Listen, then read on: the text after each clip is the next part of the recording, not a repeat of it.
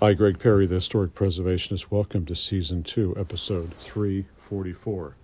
Continuing with our colonial series of shorts, short episodes, uh, we're going to push into the uh, gunsmith, um, a very bespoke trade indeed, uh, from dueling pistols to Kentucky rifles uh, during the Revolution. So, to say that every 18th century American man owned a gun is so nearly true as makes no difference. A hunter could find game just outside the town, and it was most an important part of every everyone's diet. Most shouldered guns were flintlock muskets, smoothbore muzzle loaders. Firing scatter shot effectively or short lead balls inaccurately. More important in quality, if not in quantity was the great Kentucky rifle, which really came, it's a misnomer, came from Pennsylvania.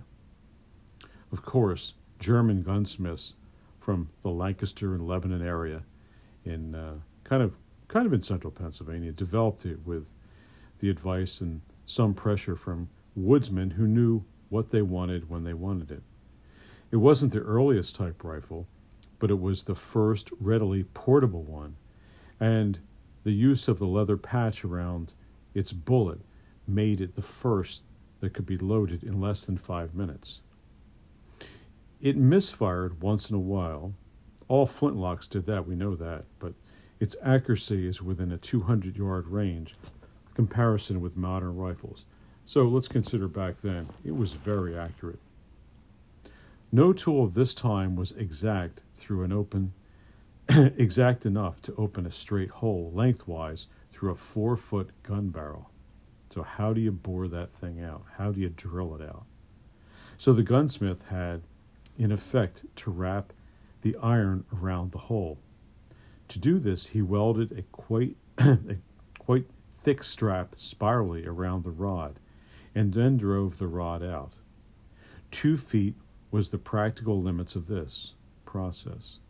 He couldn't get his mandrel out of a longer tube effectively, so he made two short lengths and welded them from end to end.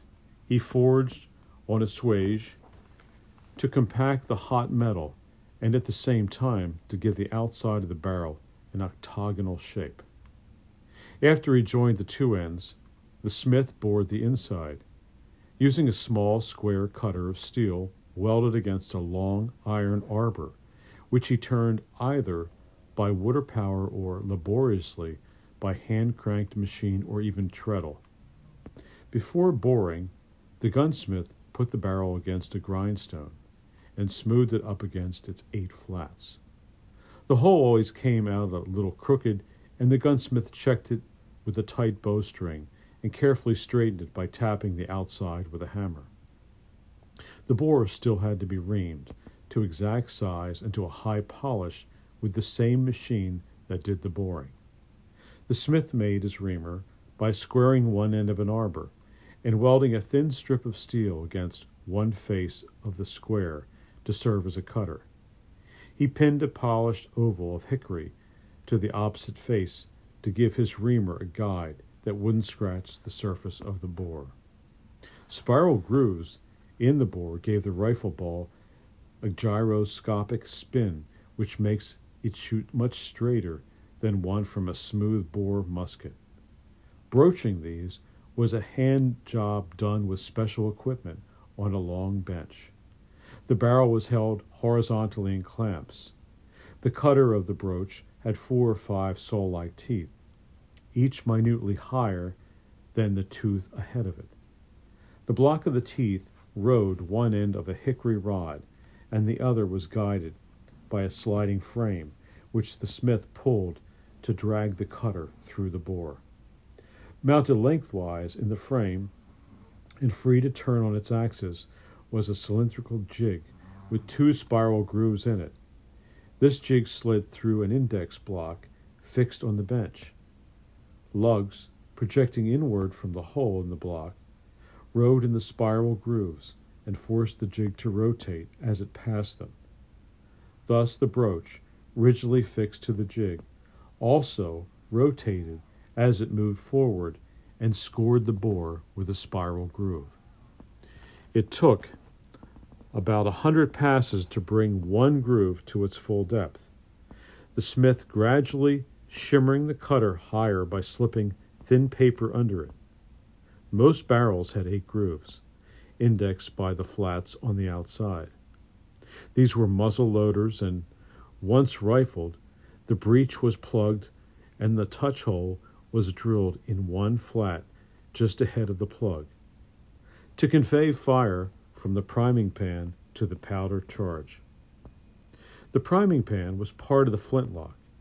It held a pinch of powder under a hinged steel cover called a frizzen. Pulling the trigger tripped a spring that caused the frizzen to flip upward just in time to meet the descending flint, which struck it by a glancing blow that produced a shower of sparks to ignite the priming. Backwoods gunsmiths could make a flintlock sometimes filing out of iron they smelted themselves from the one from ore dug out of a hillside. They made the springs out of old saw blades. So this was doing things the hardest way. And when they couldn't, they bought complete locks from experts in Lancaster or Lebanon County, Pennsylvania, who also made them for urban gunsmiths.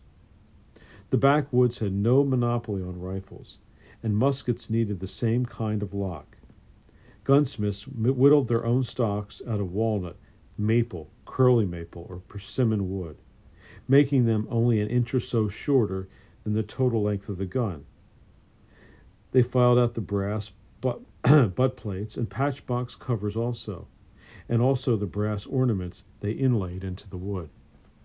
Soldiers still used flintlock muskets in the Civil War through around 1816. A Philadelphia artist named Joshua Shaw had perfected the simpler and more dependable cap lock. Shaw drilled a small hole of, in the steel cone and threaded it into the touch hole. A copper thimble, which is what you know is the cap, with a little fulminate of mercury in its base fitted on the, on the cone. When he pulled the trigger, a hammer fell on the base of the cap, and the fulminate did the rest. Many a flintlock gun was altered to fire by percussion. Percussion pistols became common by around the 1830s. Before that, flintlock fired pistols also. So we're going to finish up this um, with the gunsmith. It's one of our short colonial series. Greg Perry, the historic preservationist, signing off. Thanks everyone for listening.